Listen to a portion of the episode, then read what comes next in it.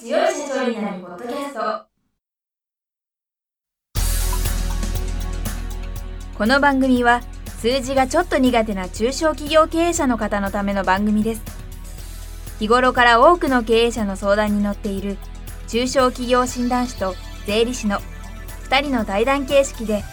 中小企業の現場の目線から専門知識を分かりやすく解説します。会社経営に数字を上手に活用していただくために会計税金融資などをテーマにお伝えしていきます。こんにちは。中小企業診断士の六角です。いつも数字に強い社長のポッドキャストをお聞きいただきありがとうございます。今回は令和2年3月15日第571回の配信になります。でこの回のゲストは準レギュラーの中小企業診断士の神谷俊彦先生にお越しいただいております。神谷先生今週からよろしくお願いいたします。はいよろしくお願いします念のため神谷先生のプロフィールをご紹介いたします。神谷先生は大阪府出身大阪大学基礎工学部をご卒業されました。その後富士フィルムさんにて技術マーケティング部門で35年間ご勤務され独立されておられます。現在は一般社団法人城西コンサルタントグループの会長として会員とともに中小企業支援を行っておられます。神谷先生はたくさんご著書があるのですが先月図解でわかる SCM 一番最初に読む本をご出版されまして今回から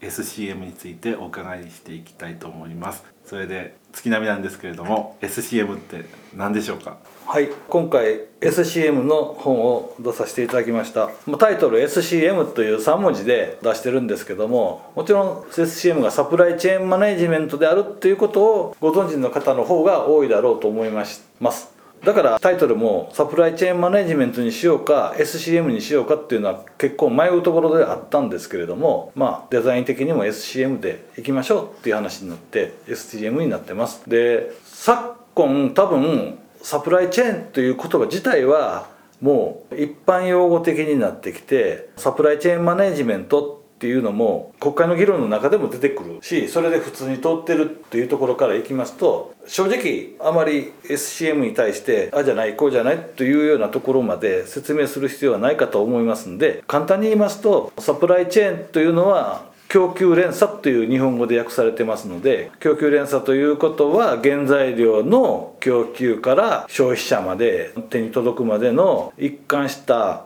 サプライチェーンというのをどういうふうにマネジメントしていくかコントロールしていくか管理していくかというところを議題にしたのがサプライチェーンマネジメントというところで全体のいろんな話が実はそれに入っているので今回もまとめるのは苦労しましたけども供給のところから消費者までこれを管理するというのが、まあ、サプライチェーンマネジメント SCM であると。すいません、はい、そういうことですサプライチェーンマネジメントなんですけど、はい、神谷先生の本を読んで素晴らしいなと思ったのは SCM 自体が商品になるみたいな感じで書いておられてサプライチェーンっていうとどちらかというと事業を支える役割みたいな考え方が今まで行われてきたんですけど逆に今はサプライチェーンマネジメント自体が主役になってると言いますかねその競争力の大黒柱になっていると言いますか。例えばですね一番思いつくのはニトリさんなんかが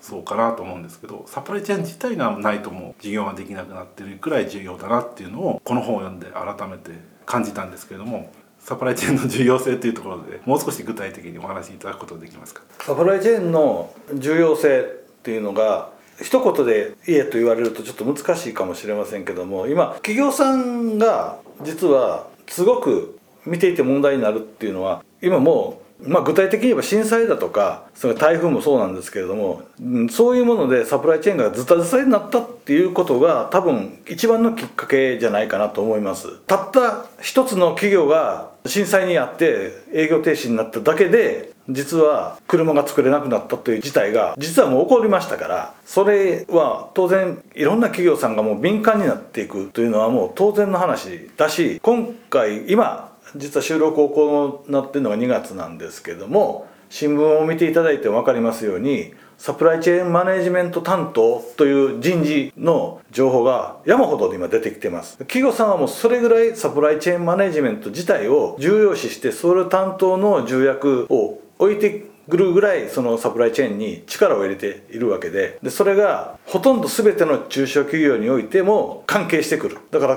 企業の商品供給を支えるっていうこと自体がもうサプライチェーンのテーマになっているのでさらにもうちょっと詳しく言えと言われると困りますけども問題は本当に今回今回と思ったんですけどさらに思ったんですけど経営そのものなんですね。サプライチェーンマネジメントそのものっていうのが。それぐらい経営イコールサプライチェーンマネジメントになってるぐらい今もう重要というかもう本当にそのものがとっても大きな課題になってる。それをコントロールすることが経営課題になってるっていうのはちょっと具体例じゃなくてこういうふうに人事面とかそういう面を見てもそうなってるということだと理解してます。サプライチェーンマネジメント自体が経営っていうのはその通りだと思ってて私はそれを感じたのは東日本大震災の後東北地方ですごくコンビニエンスストアが増えたんですね。それは一つの原因として震災が起きて1週間以内に商品の供給ができるようになったと。それはコンビニエンスストアのサプライチェーンマネジメント体制がしっかりしてたんで被災された方々がコンビニエンスストアを利用してさらに審査前よりもたくさん店を増やしていったっていう例があったんでコンビニエンスストアは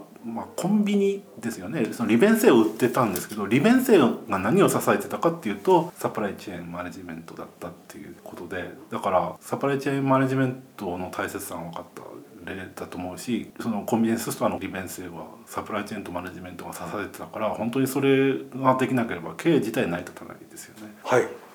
ということで 私の観点もそういうふうな形の部分を前半の方にいろいろ書いてあります。わかりました。サプライチェーンマネジメントは経営だと経営です。本当に経営だと思います。ということで時間が来ましたので次回ですねそこをもうちょっとはい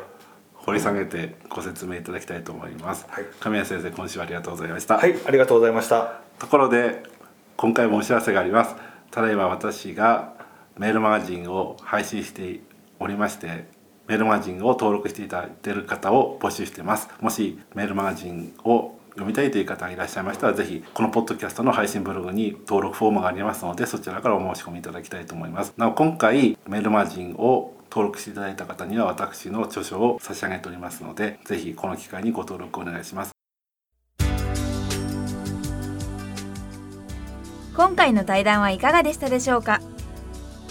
この番組では公開質問を募集中です。2人のキャスターに回答してほしいという質問はこの番組の配信ブログの専用フォームで受付しています。ぜひお寄せください。またご意見ご感想も同様に専用フォームでお受けしております。配信ブログは検索エンジンで数字に強い社長と検索し最初に出てくるブログです。それでは次回もどうぞお楽しみに。